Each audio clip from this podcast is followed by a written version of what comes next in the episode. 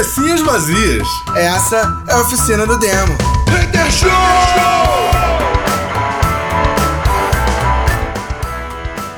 Cabecinhas vazias, começando mais um Hater Show. Aqui no oficina do demo. Bora fazer gameplay, eu tô louco. É isso. Alegria! Cara, antes de nós começarmos efetivamente o programa, e a gente tem algumas coisas legais pra falar hoje, eu queria só uma revolta social, tá? Como é o Hater Show, eu posso reclamar que, né, já tá no contexto. Mas, brother, mais uma doença incurável aí da sociedade copiou as doenças incuráveis norte-americanas, né? E aí cometeu um assassinato numa escola, se sentindo um grande herói. E aí essa doença incurável, né, tá há um mês fazendo posts com ameaças de um ataque à escola onde estudava. Um mês, guardem bem isso, tá? Há um mês fazendo ameaças. Há um mês, certo? Quando as ameaças começaram, alguns pais de aluno, etc., registraram um boletim de ocorrência, tá? Ok? Vocês estão acompanhando, né? Aí, na semana passada, essa mesma doença incurável xingou um aluno preto de macaco. Só que esse aluno preto era preto de verdade. O que ele fez? Baixou-lhe a porrada, né? Como todo bom preto. Porque vocês sabem como é que é preto, né, cara? Preto não sabe levar os aforos pra casa, já passou muito tempo apanhando chicote, não gosta muito dessas porra, não. Cobriu-lhe o maluco de porrada. Aí ele fez o ataque na escola. De quem é a culpa? Do preto que baixou a porrada nele. Foi o estopim para o ataque. Eu sei que você é jornalista, Ju, e eu te respeito muito, mas eu odeio jornalista brasileiro. Olha, é um assunto, assim... Eu não posso nem fazer piada com o assunto, porque realmente, assim, é algo que choca, né? Assim, pode não chocar muita gente, mas ainda me choca. Esse tipo de coisa... Enfim, e aí eu me lembro, né, para falar aqui novamente, eu não faço parte do clube dos jovens místicos, mas todas as vezes que um ano termina e outro começa, eu sempre leio as previsões, eu sempre leio o que eles trazem, né, o que eles falam a respeito de mudanças de tempo e tal. E em 2000, a gente está em 2023, em 2022 eles disseram que nós estaríamos entrando na Era das Águas, né? Eu não vou entrar aqui em detalhe, tá? Eu não sou astrólogo, eu não sou, não sei jogar cartas nem nada, mas eu leio sobre isso porque me interessa, né? E eles falaram que seria em 2020, a partir de 2022 nós veríamos o ano das revelações. E tem muita coisa sendo revelada, né? Não vou aprofundar muito no assunto, mas tem muita coisa sendo revelada, muita coisa que a gente está... que a gente até comentava, né, com os amigos, com a família, e a gente achava que eram lendas urbanas, né? Dá exemplos aqui. Desde terremotos, desde tragédias até sexualidade de... alheia de artistas, etc. E tem muita coisa sendo revelada, né? E eu acho que a gente não está preparado para tanta coisa que está acontecendo, sabe? Então, e assim, além de uma sociedade totalmente estressada, ansiosa, ainda tem essas coisas para dar mais gatilho ainda nas pessoas, né? Então, eu acho que a gente está realmente, né, passando aí por momentos aí que não tem como ficar indiferente, só quem já morreu que fica indiferente, né? A gente teve aí a pandemia, se a gente parar para pensar na pandemia, eu não sei se vocês se lembram quando começou. Parecia que estavam invadindo a Terra e né? Eu lembrei daquele filme, não sei se vocês lembram, do Nevoeiro, né? E só faltaram as pessoas se trancarem dentro dos supermercados, trancarem dentro de porões, etc. Foi uma coisa muito esquisita. E passou, entre aspas, né, porque não se fala mais de gente morrendo de Covid, né? A grande imprensa não fala mais sobre pessoas morrendo de Covid, mas ela ainda está aí. E assim, o que a gente aprendeu nesse isolamento que a gente ficou, que nós ficamos? Sabe, é isso que eu me pergunto. Tem acontecido muita coisa e a gente não está parando para pensar. Enfim, era só esse comentário que eu queria, grande comentário que eu queria. Só de pensar que o Bolsonaro tá voltando pra casa, né? Sim, e ainda tem, né, então rolou um papo aí, e abafaram, e vai voltar isso daqui a 3 anos, né? Que estão querendo lançar a Rainha Sindel como candidata a presidente. Tá rolando esse papo aí. Cara, eu acho que faz todo sentido, tá? Afinal, nós já tivemos aí um patriarcado, agora precisamos de um matriarcado para poder completar isso, o ciclo. E parece que ele vai vir aí na sombra, vai ser a sombra dela, e parece que vai rolar um negócio aí. Quem me ver, verá. E tá rolando um papo de que a primeira dama, né, agora, atual, tá rolando um papo de que parece que vai sair candidata também a presidente, para gerar um duelo aí, vamos ver. É, vamos esperar pra ver, né, cara? Pelo sim, pelo não, ganhem dinheiro e saiam do Brasil. Mas assim, eu queria fazer um comentário aqui, não sobre isso, se o Eduardo me permitiu, o Eduardo e o Bena, pra dar uma amenizada, porque a intenção do programa não é, né, ter o lance do baixo astral, mas fala aí do que eu queria porque eu acho que o que eu vou dizer aqui vai sair totalmente fora do que a gente tá falando. Não, eu só queria fazer o hate de hoje. Eu me senti extremamente incomodado com o fato de ter toda uma documentação, de ter boletim de ocorrência, reclamação, um comportamento histórico do moleque que chegou a ser transferido de escola, sabe, por comportamentos inadequados. Voltou esse ano, sacou? E a culpa dele ter feito o ataque é do único maluco preto que entrou na história, sacou? Que baixou ele a porrada por racismo, sacou? O maluco foi racista com ele, ele virou-lhe a mão no maluco, ele é o culpado. Brother, eu fiquei extremamente incomodado, sabe qual é? Com a escrotice do jornalismo brasileiro. Entendeu? Porque assim, né? Como o maluco não jogava videogame, né? Aí não dá pra falar que é culpa do videogame, né? Qual é o segundo culpado? Se a culpa não é do videogame, a culpa é de um preto. Arranjaram um moleque preto, botaram a culpa nele. É muito irritante isso, brother. Assim, é muito irritante, tá?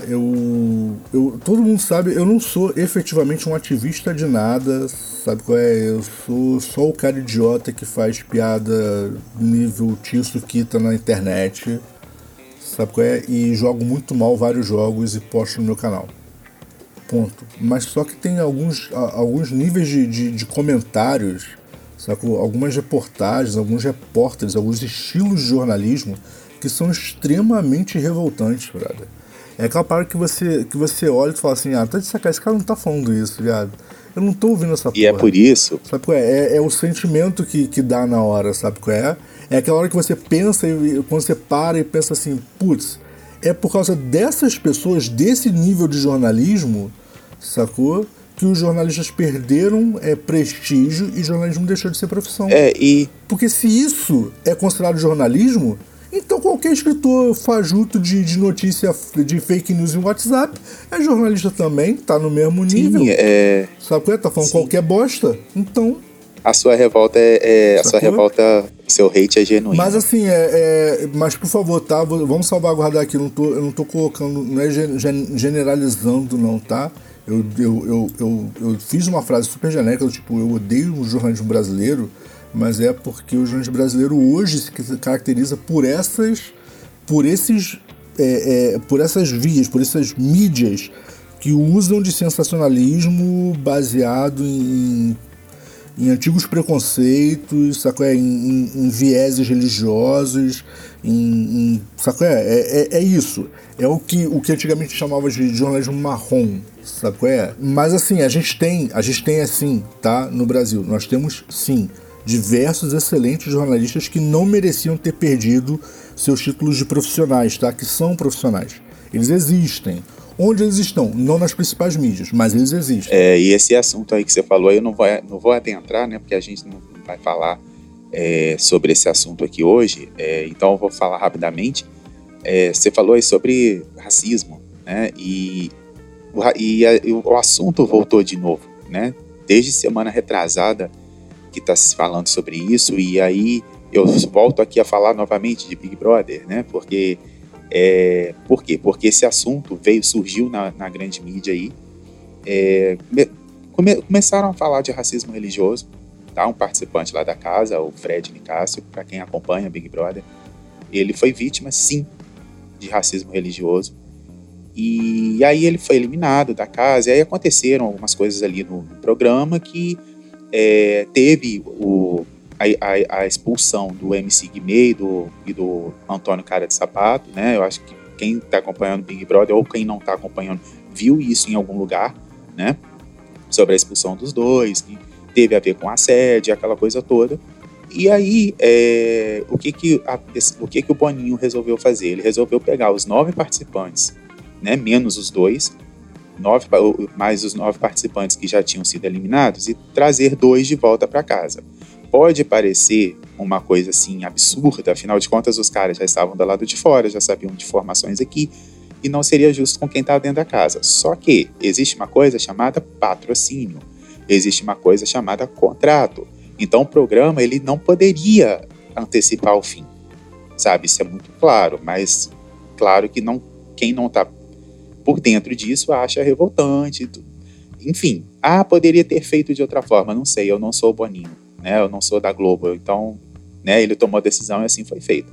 E aí teve um confronto, né, de quem já tinha sido eliminado na casa, e o Fred confrontou três participantes na casa, inclusive ele chegou a falar que vai processá-las por racismo religioso, explicou e tudo mais. Eu não vou ficar aqui entrando. De novo? Não vou ficar aqui. Não, mas aí eu queria que você entrasse no assunto, porque o que é racismo religioso? Então, quando você faz um comentário racista contra um islâmico? Então, vamos lá. No caso ali, o Fred Nicasso é um homem negro, tá? Ele é o bandista, e ele tem as coisas que ele acredita e etc. E o que aconteceu? Um dos participantes, eu não ia entrar aqui no assunto, mas como, né, o Eduardo está perguntando, eu vou para ficar claro. Eu acho importante. Quando eles não... Eu acho importante porque, sinceramente, eu não sei o significado do termo racismo religioso. Tá, então verdade... eu vou explicar rapidamente o contexto para poder explicar, né, para ficar claro. Sim, sim.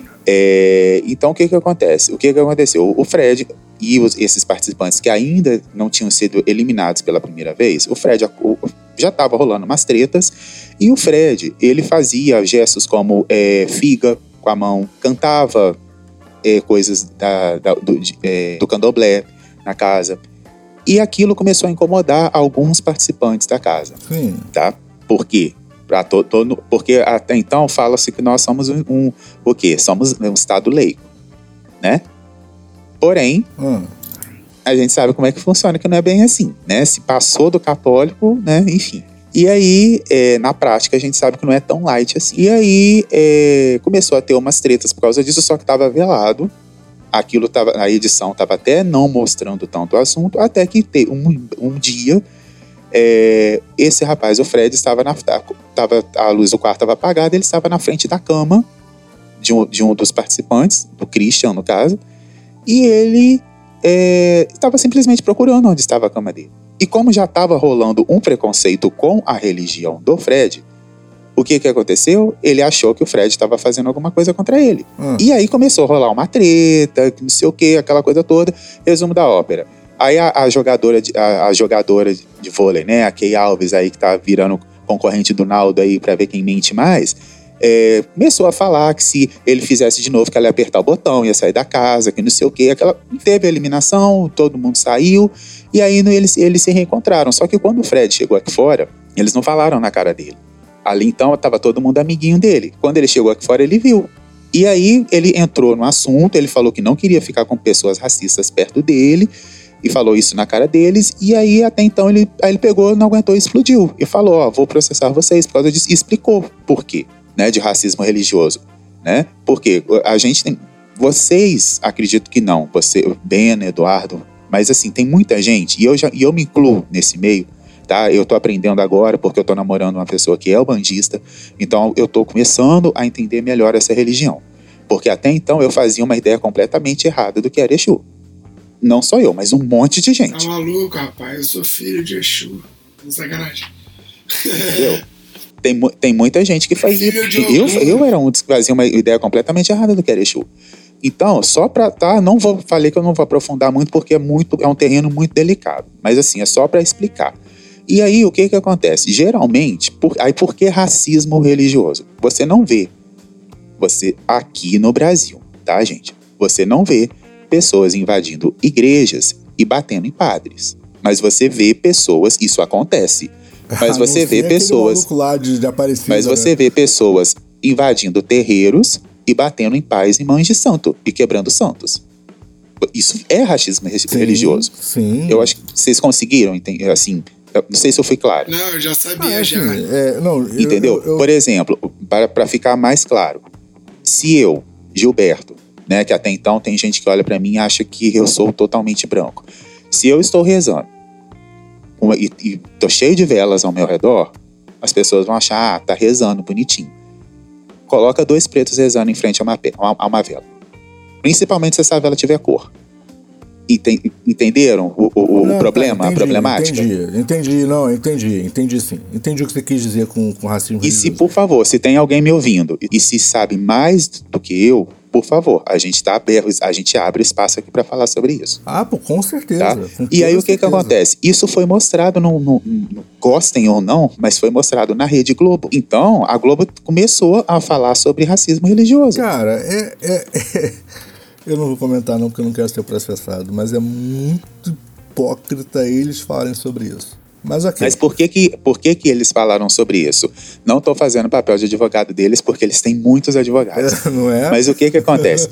Se você pegar os comentários de quem assiste Big Brother, né, eu ainda tenho o péssimo hábito de ler comentários, porque eu péssimo, porque às vezes eu me deparo com coisas que eu falo, meu Deus, isso ainda existe.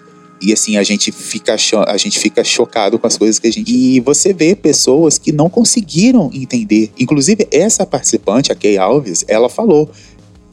eu não sou racista porque a minha mãe é preta, a minha avó é preta, eu tenho sangue de negro. Aquela frase que todo racista solta. Né? Só faltou ela falar, eu tenho amigos que são. Só faltou ela falar isso. Uhum, eu tenho amigos que são. Ah. E aí uma das participantes, que a angolana Tina, falou com ela. Essa é a primeira frase que todo racista diz. E aí o pau quebrou. E aí ela começou a chorar falando que não era racista, que não sei o quê... E as pessoas não conseguiram entender o que é racismo religioso. Tem muita gente que ainda está comentando sobre o programa, sobre esse dia da casa, e que não conseguiu entender, falando que ela não foi racista, que ela foi só ignorante com a religião. Mas está incluído o racismo aí. Veja bem. Eu entendi, tá? O que você explicou. Mas eu admito que se não fosse a sua explicação, para mim isso seria meramente preconceito religioso. Entendeu? Eu realmente não tinha ligado uma coisa à outra. Então, para mim, teria sido meramente preconceito religioso e não racismo religioso. Mas assim... Mas eu entendi o que você quis dizer, tá? A sua explicação deixou bem claro. Mas, assim, eu tô dizendo que, assim, anterior à sua explicação... É racismo porque não é só o preconceito, né? Existe uma supremacia na parada. Quando falaram sobre isso e deram os exemplos, pra mim ficou muito claro, porque eu também tinha um certo... Assim, eu já fazia mais ou menos uma ideia, mas depois que falou, pensei, então eu não tava pensando tão errado assim. Porque, assim, se você passa numa praça, aqui na praça perto da minha casa, tem os idosos que se reúnem pra fazer oração. Ah, é? Agora, pra fazer oração, mas eles são católicos, eu sei que eles são católicos.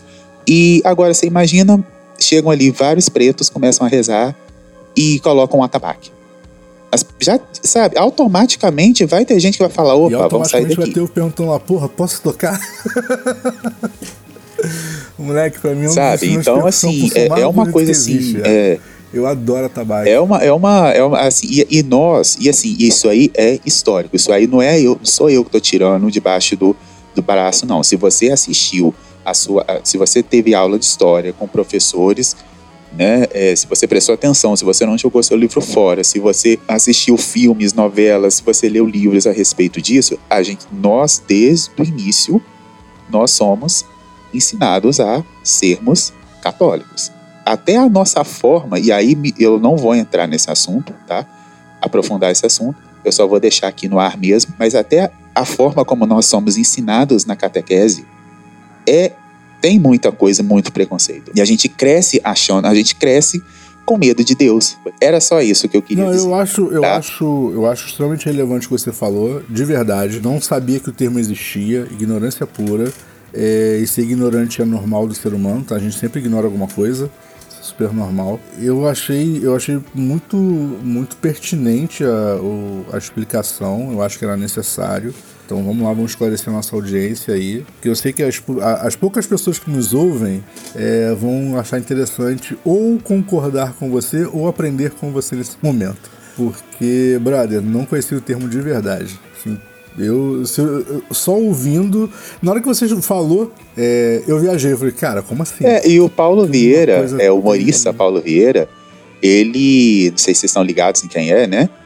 Ele Paulo tem um quadro... Vieira, eu já ouvi esse nome em algum lugar. Não, eu sou ruim com o nome. Ele tem um quadro no Big Brother, eu não sei se é toda terça ou se é toda quinta, é que ele faz um resumo, né, das coisas assim, dos memes, das coisas mais engraçadas e tal. E aí, nesse dia que teve essa discussão, antes, né, da eliminação deles, do encontro do Fred descobrir e tudo mais, ele pegou e falou assim, hoje é aniversário do Black. E o Black Cesar Black é um dos participantes que tá lá na casa. Sim. Ele, né, gente? A gente não pode colocar levar bolo com vela pra ele, né? Ou seja, entendeu? Ele real, pegou, ou seja, real. Foi muito certeiro. E teve gente que não entendeu a piada. Real.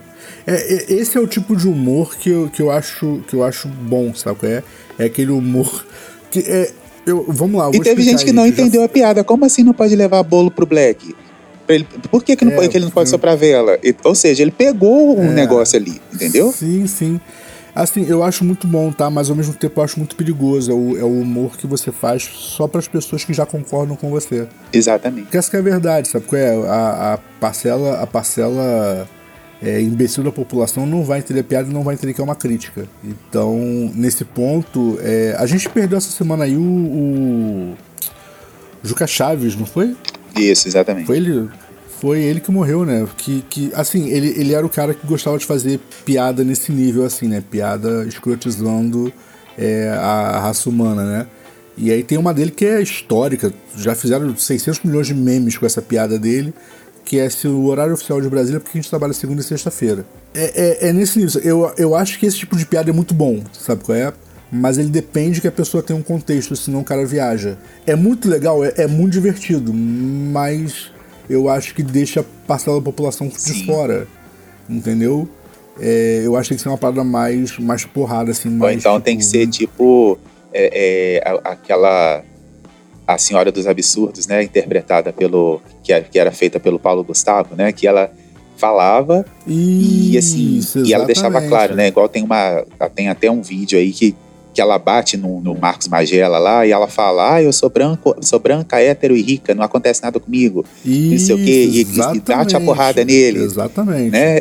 Ou seja, aí ele deixou bem claro ali, tipo assim, por quê, né? Que aquela, como é que, e tinha gente que criticava a personagem, sempre tinha gente que criticava o Paulo Gustavo por causa da personagem, mas tipo, o nome da personagem já era, né, claro, a Senhora dos Absurdos. Exatamente. Não, então, mas é o que eu tô falando, tem que ser nesse nível, sabe? Tem que ser capaz que não deixa dúvida, porque, brother, tem muita gente que vai viajar na piada, sabe? Ainda que a piada tenha sido genial e muito boa. Eu provavelmente teria passado mal de rir se eu tivesse visto na hora, assim, tipo... E ele falou isso e a piada foi pro trend topics. Aí teve gente que não gostou, que foi xingar ele no Twitter, não sei o que, mas tipo assim, ele não falou mentira. Sim, sim. Genialidade no humor é bom, cara, mas eu realmente acho preocupante porque deixa uma parcela muito grande da população de fora da piada, sabe qual é? Não que todo mundo tenha que rir, né, mas esse é o tipo de piada que todo mundo tem que entender. Sacou? Que é pra ela deixar de ter graça, porque em algum momento a gente vai falar assim, puto, mas isso não acontece, entendeu? Mas vai falar de verdade, não é igual a fila do osso que não acontece, não. Tô falando de verdade. Sacou? A esperança imbecil é minha, né? Acho que algum dia a gente vai pra dizer que isso não acontece. Mas que seja. Ninguém pode me culpar. E agora, vamos falar aqui já que a gente falou de piada, mudando totalmente de contexto, eu queria falar isso no início do programa aqui, pra não ficar, né, ultrapassado, porque já foi, né? E assim, eu não sei vocês, mas eu acho que o tempo tá passando muito rápido, né? No ano passado, teve Lollapalooza, dessa vez já teve Lollapalooza de novo, né? E aí o que que rola, né? Quem acompanhou o Lollapalooza aí, acho que muita gente aqui no Brasil descobriu que Billie Eilish não é beliche, né? Muita gente descobriu quem é Lil Nas X, Rosalía e outros. E assim, e muitos pais que gostavam, que não sabiam quem era Lil Nas X, acabaram se chocando. Eu vi alguém comentando, eu acho que foi você que fez esse comentário, que fez um post com meme sobre isso, alguma coisa assim. Eu acho que foi e ele, não sei como não gerou meme, porque ele se apresentou e ainda chamou a Pablo que tava a cantar com ele. Faz muito sentido. Ele chegou totalmente montado no palco. Faz muito sentido. Entendeu? Ele chegou totalmente montado. Eu acho que assim, quem escuta a voz e vê a imagem, acho que não associava, né? E assim, depois ele ainda foi pro aniversário da Anitta vestido de colegial. Sabe? E aí teve a Billie Eilish, né? Que um monte de gente, que teve gente que já tinha ouvido, mas que não sabia de quem se tratava. Teve gente que descobriu essa semana, né? Que semana passada, que foi quando ela fez o show, que ela fez uma música e ganhou um Grammy pela música do filme do James Bond, né? Sim. E aí também depois veio a Rosalía, né? Que é uma cantora espanhola que mistura pop com flamenco, e entre outros, né? Teve o Tame Impala também, pra quem gosta, pra quem não gosta, eles... E aí o Tame Impala, eles... pra quem ficou assistindo em casa, rolou uma pequena frustração, porque eles permitiram apenas a transmissão de 3 músicas. Depois não permitiram mais, né? Então o show não foi mostrado na íntegra. Agora, a decepção da vez, eu não sei se ainda existe fã desse cara aqui no Brasil ainda, foi o Drake. O Drake se apresentaria no domingo, e aí, domingo de manhã, tinha uma nota dele pedindo desculpas que ele não iria se apresentar no Brasil, que ele teve problemas com metade da equipe dele e não iria se apresentar. A equipe do Lola colocou o Skrillex, depois vocês me corrijam aí, tá, Bena? Acho que você tá mais por dentro. É Skrillex. Isso. E aí colocaram o Skrillex no lugar do Drake. E assim, e aí, eu não queria citar essa pessoa aqui, mas ainda mais pelo histórico que é, mas o Léo Dias conseguiu informações de que o Drake não quis se apresentar aqui, porque ele, segundo ele, o Drake acha que falou que o nosso inglês é horrível e que nós somos muito desanimados. Bom, não sei se isso procede, mas o Drake postou a mensagem de manhã. Porém, sábado à noite, vazou na internet uma festa do 50 Cent, e onde o Drake estava em Miami, bebendo e sorrindo. Ou seja, ele simplesmente não quis fazer mais o show. E aí tem brasileiro lotando o perfil do Drake com mensagens xingando o Drake, aquela coisa toda, a galera tá lá detonando o Drake. E aí eu não sei, né? É por isso a piada, né? Será que sobrou algum fã de Drake aqui no Brasil? Eu não sei, porque eu não sabia nem que ele existia até começarem os comentários a respeito da ausência de show dele.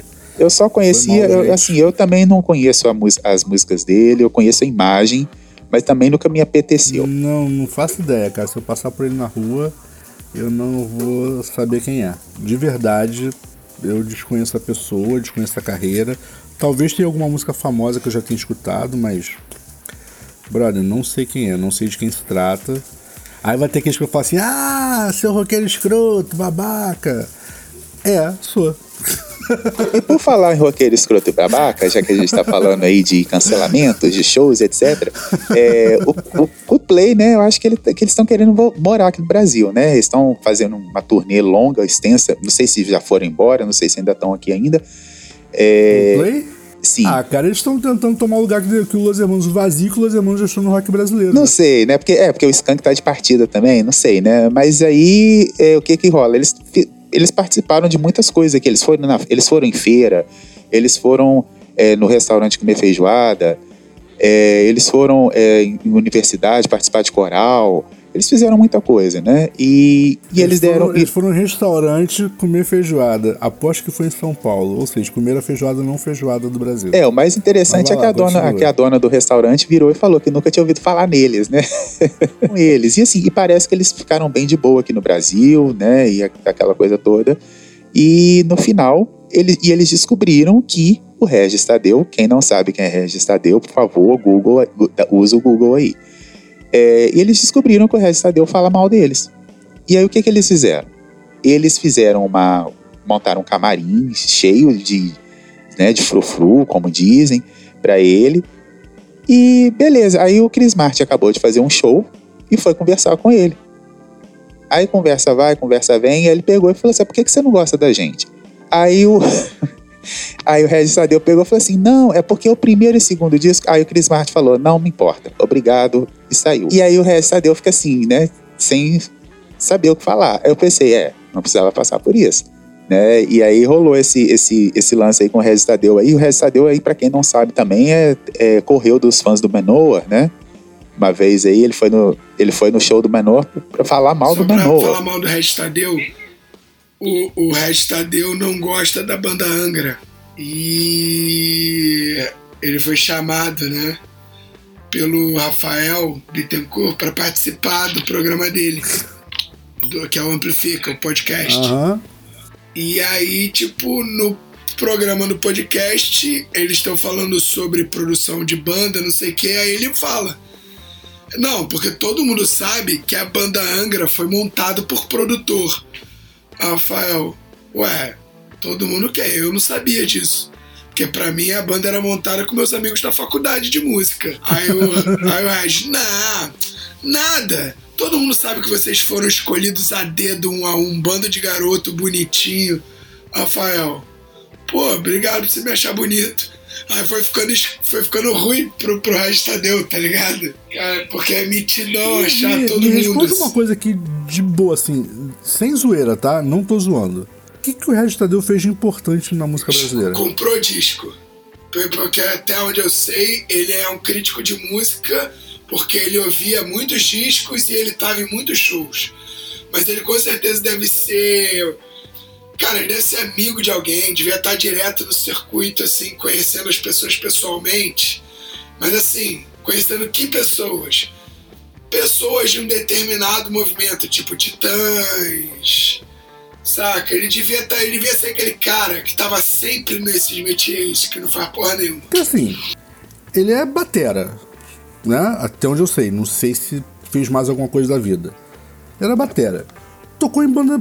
de punk rock, a única banda dele, que eu nem sei se fez sucesso quando ele tocava, mas que eu considero relevante é a Made in Brasil.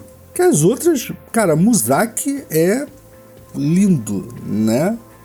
Foi mal e a galera que gosta, porque, brother, Muzak é o Los Hermanos do punk rock. Subúrbio não fez grandes diferenças no mundo. Ness não fez grande diferença no mundo.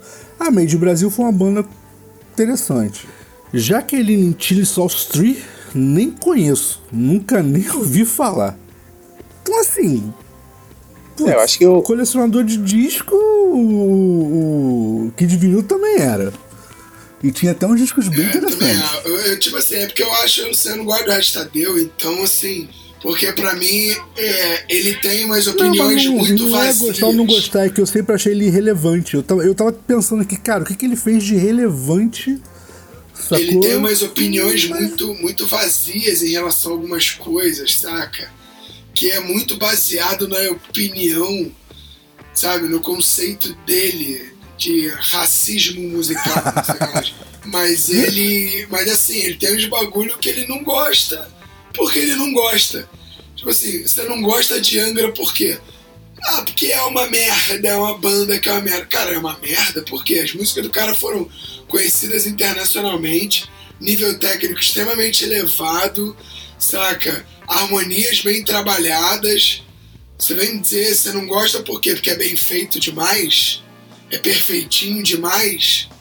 Tá ligado? Ou é porque é o teu gosto. Eu me lembro que ele fez um... Porque não é obrigado a gostar, ninguém é obrigado a gostar de nada, tá ligado? Agora, o maluco vinha falar que, sei lá, Misfit é muito mais banda que Angra, por exemplo. Tô citando Angra porque ele não gosta do Angra, eu sei que ele não gosta. Tipo assim, não faz sentido, tá ligado? Tipo... É bom comparar pelo menos o mesmo nicho musical, né? Senão... Ainda que pra mim não tenha relevância comparar as bandas nesse nível, mas não, ok. Não, mas não tem como você comparar a banda mainstream, não tem como virar e falar assim, Angra é pior que Iron, porque Iron tinha um Bruce Dickinson, tinha um... E o Angra tinha o quê? Caralho, o André Matos, Tá ligado? Tipo assim, não existe uma comparação, é opinião, tirei do cu, tá ligado? Cara, eu vou... Vamos lá, né? Vamos jogar os dois lados da história. Eu fiz muito isso quando começou a oficina do demo, mas o que eu fazia era tipo assim, putz, por que você tá idolatrando a banda tal da gringa se você tem aqui no Brasil a banda tal que, pô, toca no mesmo nível? Sabe qual é? Tipo, que era aquela parte, tipo, de apresentar trabalho pra galera, sabe? De mostrar a banda independente que tava ali fazendo corre, com um som bom pra caralho, e o nego tava ignorando porque era fã de uma banda gringa qualquer, tá ligado? E fiz muito isso, mas eu tinha um intuito, não era só falar mal, sacou? E eu sempre falei aqui, eu zoo absurdamente, tá? Muito, muito, muito. Eu zoo muito Coldplay, eu zoo muito Guns N' Roses, aliás, eu fiz vários memes do Guns N' Roses, e etc. Brother, se você me perguntar quais foram as primeiras bandas na minha vida que eu ouvi, 90% delas são as que eu faço piada. Foram os primeiros álbuns de rock que eu tive. Sabe qual é? E eu sou fã das bandas. Não, eu vou ser bem sincero, eu acho que assim, você pode falar mal, eu acho que quando a banda atinge o mainstream, ou você fala mal por causa de algum aspecto da banda que você não concorda, Phil Anselmo fez símbolo de supremacia branca. Caralho, vamos falar mal do Phil Anselmo, vamos falar mal hoje a moda é falar mal do Limp Bizkit, né? Eu lembro que quando o Limp Bizkit começou, estourou, todo mundo falava bem do Limp Bizkit. Aí agora todo mundo chama Limp Bizkit de banda misógina, de banda de tiozão, né? Mas até mais na época que eles surgiram, todo mundo falava bem. Achei isso de uma hipocrisia. Sim, mas assim... Não, olha só, banda de tiozão faz sentido, tá? Limp Bizkit já tem mais de 20 anos, gente. Tá? Então, mas assim, tirando um trabalho que tem uma reclamação relevante sobre algum aspecto do músico, ou sei lá, cara, tá ligado? Tipo assim, porra, a banda, sei lá, tirou fulaninho porque deu treta entre eles, você vai falar mal disso, tá ligado? Porra, beleza, eu acho que isso é válido.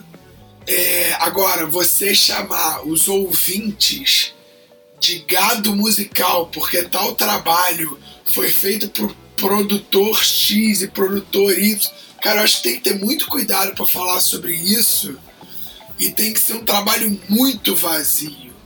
E caralho, tem determinados trabalhos, tem determinados estilos musicais que não aceitam trabalhos vazios.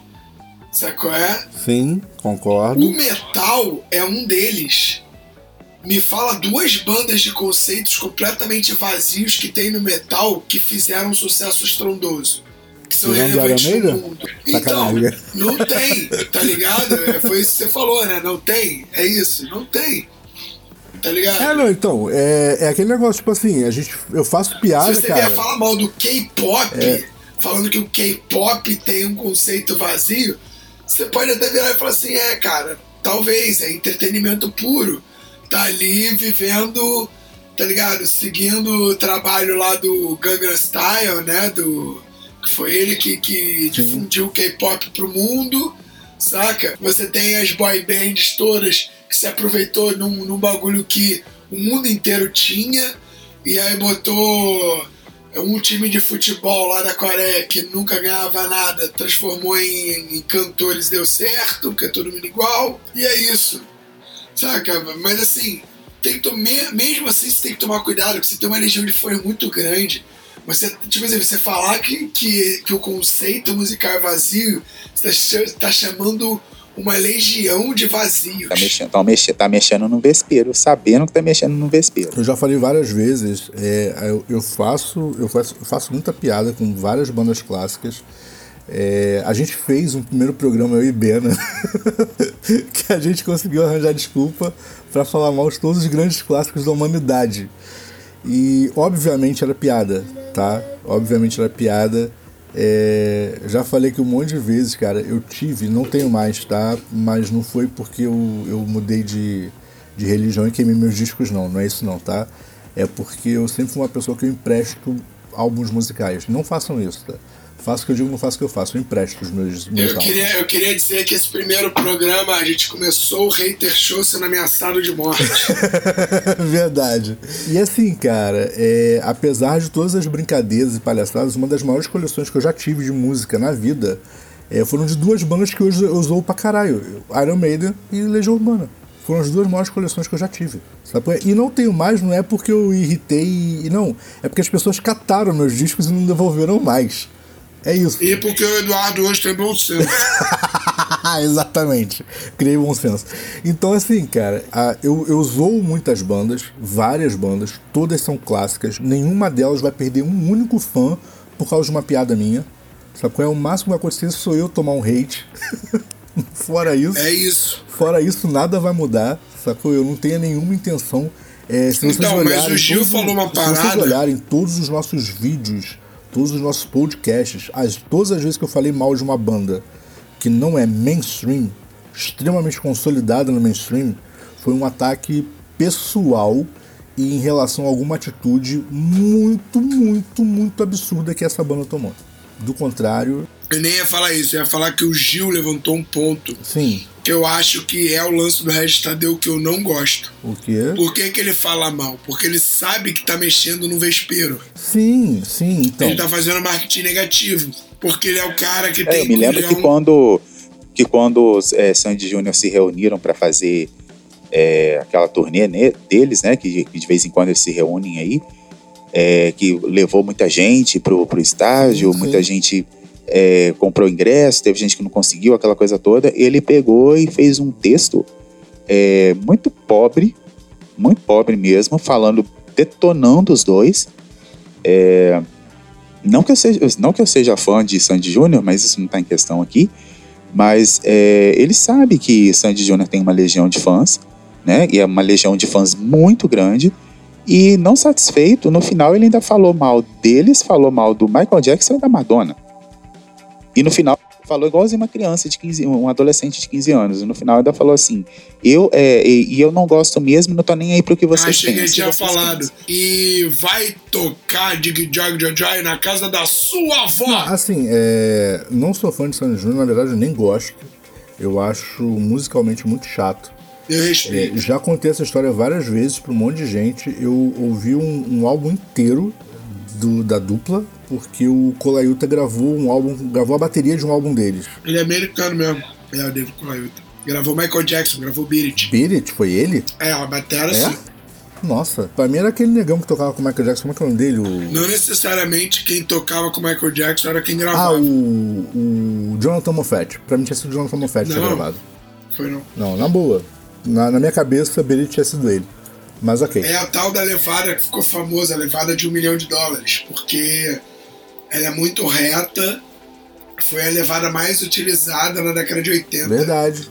Tá, então os músicos conseguiam fazer essa levada como se fosse uma drum machine cravada no tempo, gravava basicamente pra todo mundo. Saca? Sim. E aí o que acontece, cara? Então o Colaiuta gravou esse álbum com a dupla. E eu sentei pra ouvir, porque eu acho o trabalho dele fantástico, sabe qual é? Sentei pra ouvir amarradaço, ignorei que a Sandy estava cantando e que o Júnior estava participando na produção, né? Porque ele é um produtor muito bom, cara. Cara, ele é um produtor fantástico, tá? Eu gosto muito do trabalho de produção dele. E gosto muito do canal dele, ele fala umas palavras de música muito interessantes. Quem gravou, por incrível que pareça, quem gravou a Birit, caralho, o bagulho é tão... Foi a galera do Toto. Jeff Porcaro na batera, Steve Porcaro no sintetizador, Steve Lucas na guitarra boa, né? Eles gravaram Birit do Michael Jackson e o Van Halen meio fez solo. O solo do Van Halen, aquele solo classicaço dele. Tu vê como são as coisas, né, cara? Pra mim o Moffett tinha gravado, pra você o Colaiuta tinha gravado e não foi nenhum dos dois. Cara, mas eu não sabia que era o maluco do Toto, não, mano. Não. Mas assim, tipo, convenhamos, são três bateristas que poderiam ter feito, tá? Facilmente. Né? Qualquer um dos três facilmente faria algum trabalho tão genial assim. Então, não vejo um motivo pra gente se penalizar tanto pelo erro, não. Então, assim, eu sento pra ouvir, cara, qualquer trabalho que tenha qualquer elemento meramente interessante, eu sento pra ouvir, e eu acho que tem que ser assim. A própria Angra, cara, é uma banda que nunca me agradou. E aí, se você perguntar por quê, eu vou dizer porque o estilo deles não me agrada o ouvido. Mas qual é o defeito? Não existe defeito. Não tem o que falar mal da banda, tá? Cai no gosto. Gosto é uma coisa que você não explica, ponto. Então, pro meu gosto, não acho o resultado interessante. Mas apontar defeito em Angra não tem como, velho. Impossível. Sabe, não tem nada fora do lugar, não tem nada despropositado, não tem um segundo a mais de solo do que a música pede. Sabe, não tem absolutamente nada que você possa criticar. Sabe? Agora, você pode não gostar, sentar-se à vontade. Ponto. E é isso, sacou? Isso é pra sempre, você pode não gostar, tá bom? Agora, uma coisa é você não gostar, outra coisa é você apontar defeito que não existe, sacou? E um defeito existente aí do nosso amigo RT aí é ter feito alguma relevância antes de falar mal de uma banda relevante. É, eu acho que ele só quer o sucesso. É, pode ser, cara, pode ser, a gente sabe que o hater, ele é mais engajado do que o cara que curte o teu trampo, né? O hater é Sim. muito mais engajado. Não à toa fizemos a piada aí do Hater Show. O hater, ele é muito mais engajado. Mas de verdade, eu acho assim, pode fazer piada e etc, à vontade, o humor tá aí pra isso mesmo. Mas efetivamente falar mal de um trabalho, esteja ele consolidado ou não, sem absolutamente nenhuma, sei lá, particularidade ou peculiaridade que você possa chamar, sacou? E quando você cita, é um trabalho muito vazio, tá, beleza, então faz uma comparação do que é um trabalho relevante, vamos ver se o pensamento tem alguma crítica, sacou? Porque se você coloca o trabalho do Angra como vazio, e o Angra é uma banda que seguiu um trabalho muito parecido com diversas outras bandas de metal, que é um trabalho baseado em mitologia, história, sociologia e etc. O cara tá chamando uma porrada de banda de irrelevante. Não tô falando só dos fãs, igual o Bena falou, não. Tô falando uma porrada de banda que tem a mesma linha de trampo, sacou? De pesquisa e etc. Cara, é muita banda que você tá classificando como vazia. E aí, tipo, eu deixo de enxergar isso como sendo um hype, né, um surf no hype de falar mal de alguém, pra só burrice. Ponto. E vai ser difícil você desvincular uma coisa da outra, sacou? A gente não tá falando. de uma banda, sei lá, bizarramente chata que toca metal falando de da noite passada. Não é isso. E tem, tá? Tem alguns muito ruins assim. Não vou citar nomes, não vou perder meu tempo com isso, mas tem. Não é o caso do Angra e de quase todas as grandes bandas de metal, né? Muito raro você ver uma banda de metal, seja de heavy melódico, de death, de thrash, de black, sacou? Que não tenha um embasamento cultural, que não tenha um embasamento mitológico, que não tenha um embasamento histórico. Muito, muito, muito difícil, cara. Falei. Chegou, né? É isso. E aí, para encerrar, vou falar aqui sobre Cidade Invisível, né? Que estreou aí, não vou dar spoiler, né? Só para avisar aí, né? Que para quem acompanhou a primeira temporada, a segunda temporada já tá aí disponível aí.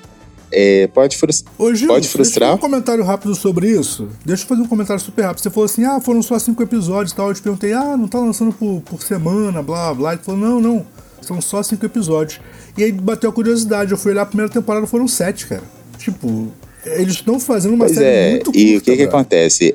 Isso frustrou muita gente. Primeiro, né, porque muita gente achou que demorou demais. Como é que a aluna, né, já tá quase adulta, né? Isso aí não tem discussão. Demorou demais de uma temporada para outra, ainda mais uma temporada tão curta de 5 episódios, né? Exatamente. E assim, porém, os 5 episódios, eles são bem amarrados, tá? Assim, dá a entender que pode acabar ali a série, ou dá a entender que é uma chamada para a terceira temporada, né? Não se deu certeza ainda, né? Até porque, devido a algumas coisas que acontecem ali, talvez mude. Bom, eu não posso falar, senão pode acabar gerando spoiler. Bom, mas tá aí, tá on aí, tá? E destaque aí pra Letícia Spiller, que me surpreendeu. Gostei pra reconhecer, né? Ela tá encarnando aí uma entidade lá, né? Que é uma bruxa que se transforma num pássaro, né? E assim, tá muito, muito interessante, assim, como foi feita a montagem, os efeitos estão muito legais. Teve gente que ficou com medo, né? Da segunda temporada virar um Mutantes Caminhos do Coração, né? Mas não, tá, os efeitos da música estão muito legais e a história tá bem amarrada. E a história tá mais, assim, digamos assim, mais tensa, né? Porque a primeira temporada, ela não é tão tensa assim, né? Agora a segunda, ela já tá mais assim, te dá um certo medinho, assim, sabe? Mas tá bem interessante. Cara, assim, considerando, eu assisti a primeira temporada já há bastante tempo atrás, né? Como todo mundo que assistiu a primeira temporada, foi há muito tempo atrás. Assisti a primeira temporada e pelo que foi apresentado na primeira temporada, em termos de pós-produção, em termos de efeitos especiais e tal, eu não tinha expectativas baixas para uma segunda temporada não, tá? O que eu tinha era a expectativa de ter sido lançado mais rápido, porque foi bem feito, deu público, eu vi muita gente comentando na época que foi lançado e tal, então eu esperava uma segunda temporada lançada mais rápido, mais próximo. Mas ok, ou pelo menos, já que estava demorando tanto, né, uma temporada maior. Não teve nenhuma coisa nem outra, né? Foi uma temporada curta e longo a espera. Mas assim, eu achei que os efeitos foram muito bons, cara. Principalmente o Curupira foi muito bem feito. Eu não vi defeitos absurdos. Óbvio, defeitos, se você ficar catando lá com lupa, é o que a gente já falou aqui no Hater Show várias vezes. Se catar com lupa, você acha defeito em qualquer lugar. Mas não teve nada assim do tipo, meu Deus, que coisa horrorosa. Não teve, sacou? Exatamente. Não teve. Eu acho que a maior crítica à primeira temporada foi o personagem que deram pro Jimmy London, que não é do folclore brasileiro. É uma crítica que eu acho válida, ok? Acho válida. Não acho importante, mas acho válida. Outra crítica que também que tiveram, que corrigiram, né? Por isso que toda crítica construtiva é bem-vinda, que corrigiram nessa segunda temporada foi a inclusão de atores indígenas. Né, que houve uma reclamação. Verdade, também foi uma cara que ficou meio fora de senso. A galera tá meio que elogiando. Assim. Houve uma reclamação falando que assim, como assim? Vocês estão falando vocês estão entrando na floresta e não tem indígena e não tem ator indígena e tal, e dessa vez eles colocaram assim com destaque. Certo, que bom. Ouvir a comunidade é sempre bom. E eu gostei muito do efeito que fizeram pra Mula Sem Cabeça. Eu fiquei assim um pouco preocupado. Pensei, gente, como vai ser isso? Né? E ficou muito, aterrorizante. Que bom, cara, que bom. Ficou muito bem feito. Não cortaram a cabeça de nenhum bicho não, né? Por favor. Não. Sacanagem, não, foi só uma piada. Foi só xenofobia, gente, relaxa. E só confirmaram, né? E só confirmaram que não é uma maldição, na verdade, mas assim, o que leva a mulher, né? Porque a Mula Sem Cabeça é uma mulher, né? Para quem lê o mínimo do folclore brasileiro sabe disso, né? E só confirmou o que foi falado, né? Que muita gente não falava a respeito. Falaram que era só uma mulher que era amaldiçoada. Não, acontece alguma coisa e aí aquele boato ali, é um pequeno spoiler de que ela é a mulher do padre. Enfim, aí a Tati, se ela quiser, ela pode cortar. Não, do caralho.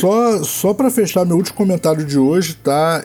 Estreou e eu estou assistindo, já tem algum tempinho que estreou, vai ter ainda mais tempo quando vocês ouvirem o programa, mas eu tô assistindo, tá muito legal a segunda temporada de Shadow and Bone. Tô achando maravilhosa a segunda temporada. E, cara, eu várias pessoas, não foi só eu não, tá? Mas a Netflix deu um erro e apagou contas de alguns usuários, né? Muitos usuários. As contas resetaram. Então, tipo, você... É mesmo? Você entra na conta... E engraçado que começou com uma falha no processamento de pagamento.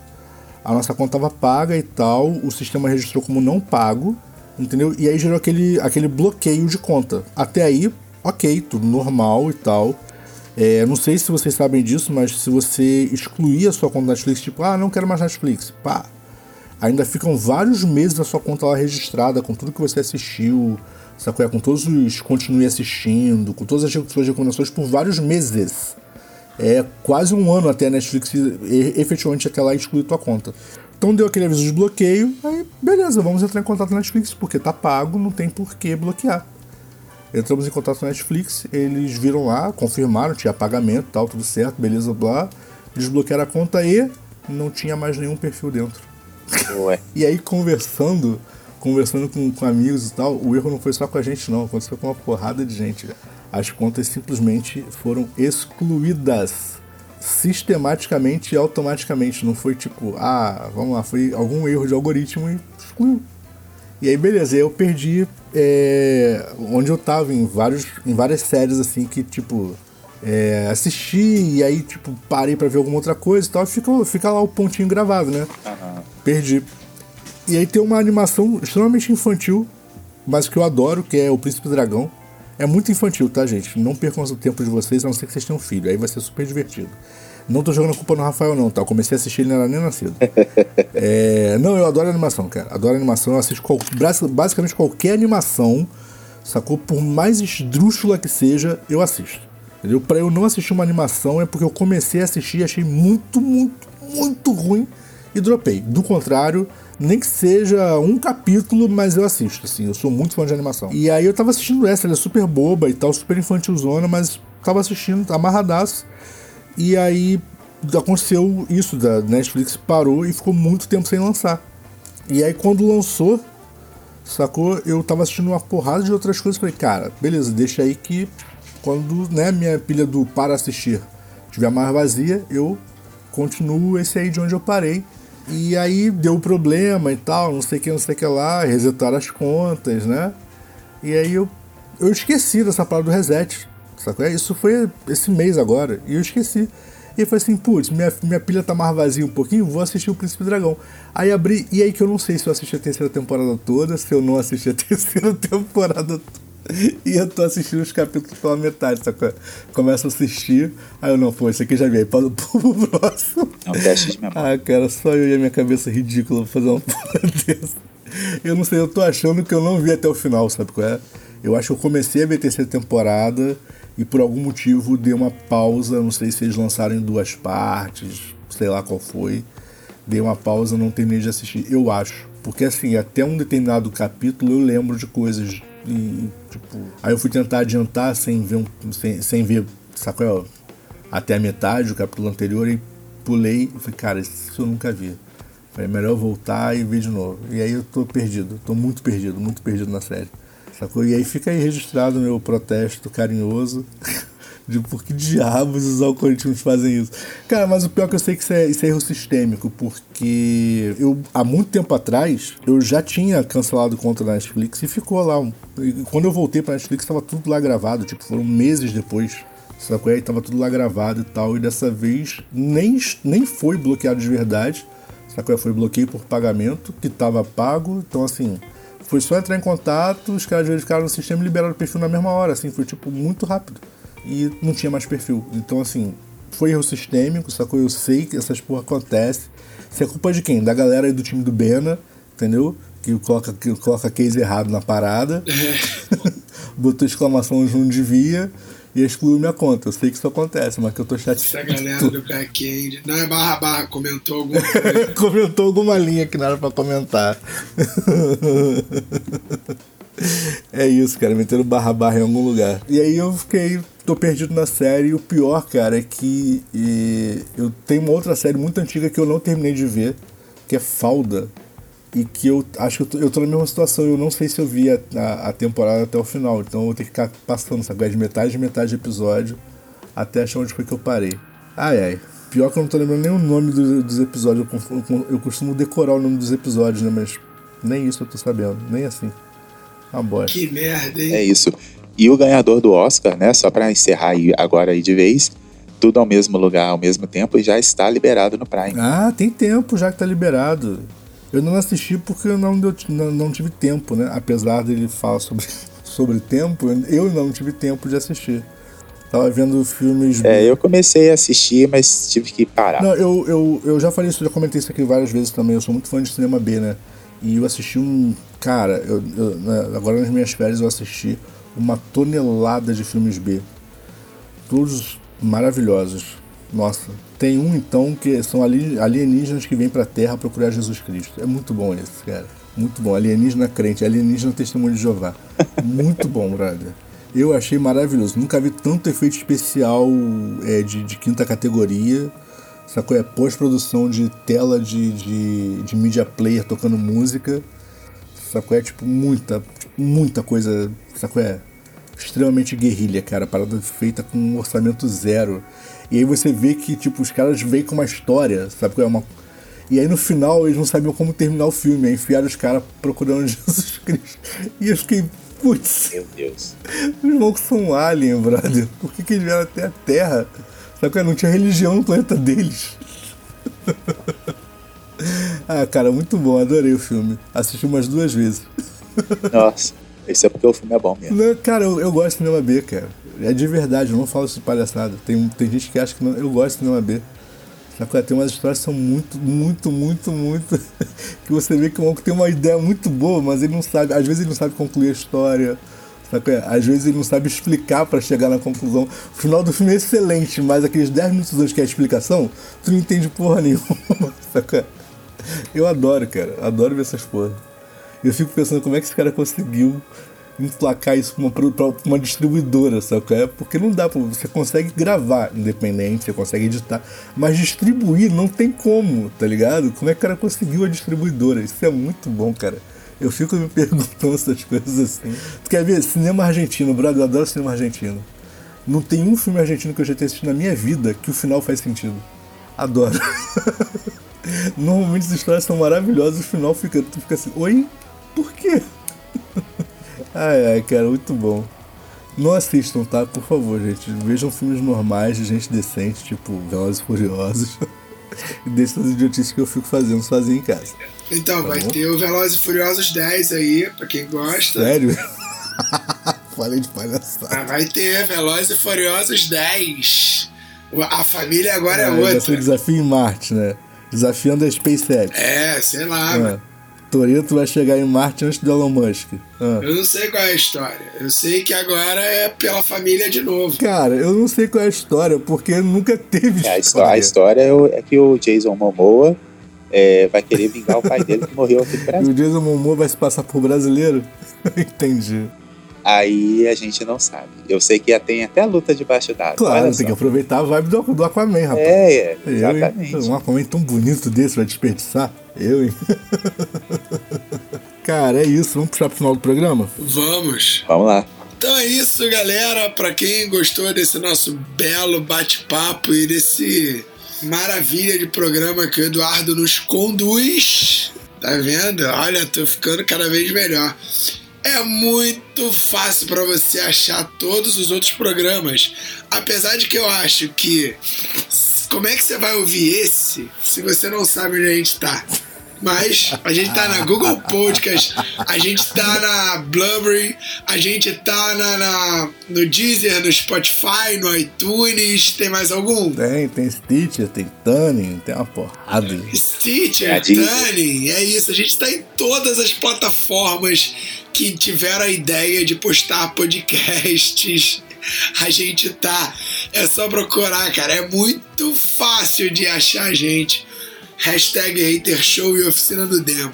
É isso aí. Segue a gente lá, deixa seu like, comenta, compartilha com os amigos, sei lá, e é com os amigos. Foi uma fala de todo mundo, né? Vai lá, Gil, vai lá. E se você gostou do nosso bate-papo e curtiu, indica o nosso podcast aí para um amigo, para 2 amigos, para quantas pessoas você quiser e nos ajudem a crescer o projeto. Lembrando que o nome do podcast é Hater Show. Você também pode nos marcar nas redes sociais com @oficinadodemo ou usando o #HaterShow. Pode falar com a gente lá também, né? Dar ideias, sugestões, participar do programa aqui e é isso aí. Lá no Instagram tem o link direto pro nosso bate-papo social, o Hater Party. É a maior comunidade de gente sem noção da face da Terra, conversando sobre absolutamente tudo que rola no programa que eles não ouviram. Sacanagem. É isso, cara. Hater Party tá lá, é o nosso chat oficial. O Bena e o Gil são muito ativos lá. Eu, particularmente, odeio o WhatsApp. Eu só tenho porque é flash falar com as pessoas. Mas pode mandar direct que eu respondo. Tá bom? A Caixa esperando eu responder lá, eu respondo às 3 da manhã. É isso. E com certeza lá no grupo você vai encontrar alguém com quem você se identifica. Ah, com certeza, cara. Nem que seja um espelho seu mesmo, tá ligado? Gostou no servidor e está conversando consigo mesmo. Mas você vai encontrar alguém que seja a sua cara metade. Ou pelo menos metade da tua cara, né? Que a outra vai estar partida em algum lugar. É isso, gente. A gente volta na semana que vem, cabecinhas vazias. Até a próxima. Valeu! Até! Fala aí, galera. Tá procurando estúdio para ensaio, gravação, produção do seu audiovisual? Entre em contato com o Espaço 989. Muito fácil, www.facebook.com/espaço989 sem cedilha ou 21 988992581. Venha para o espaço.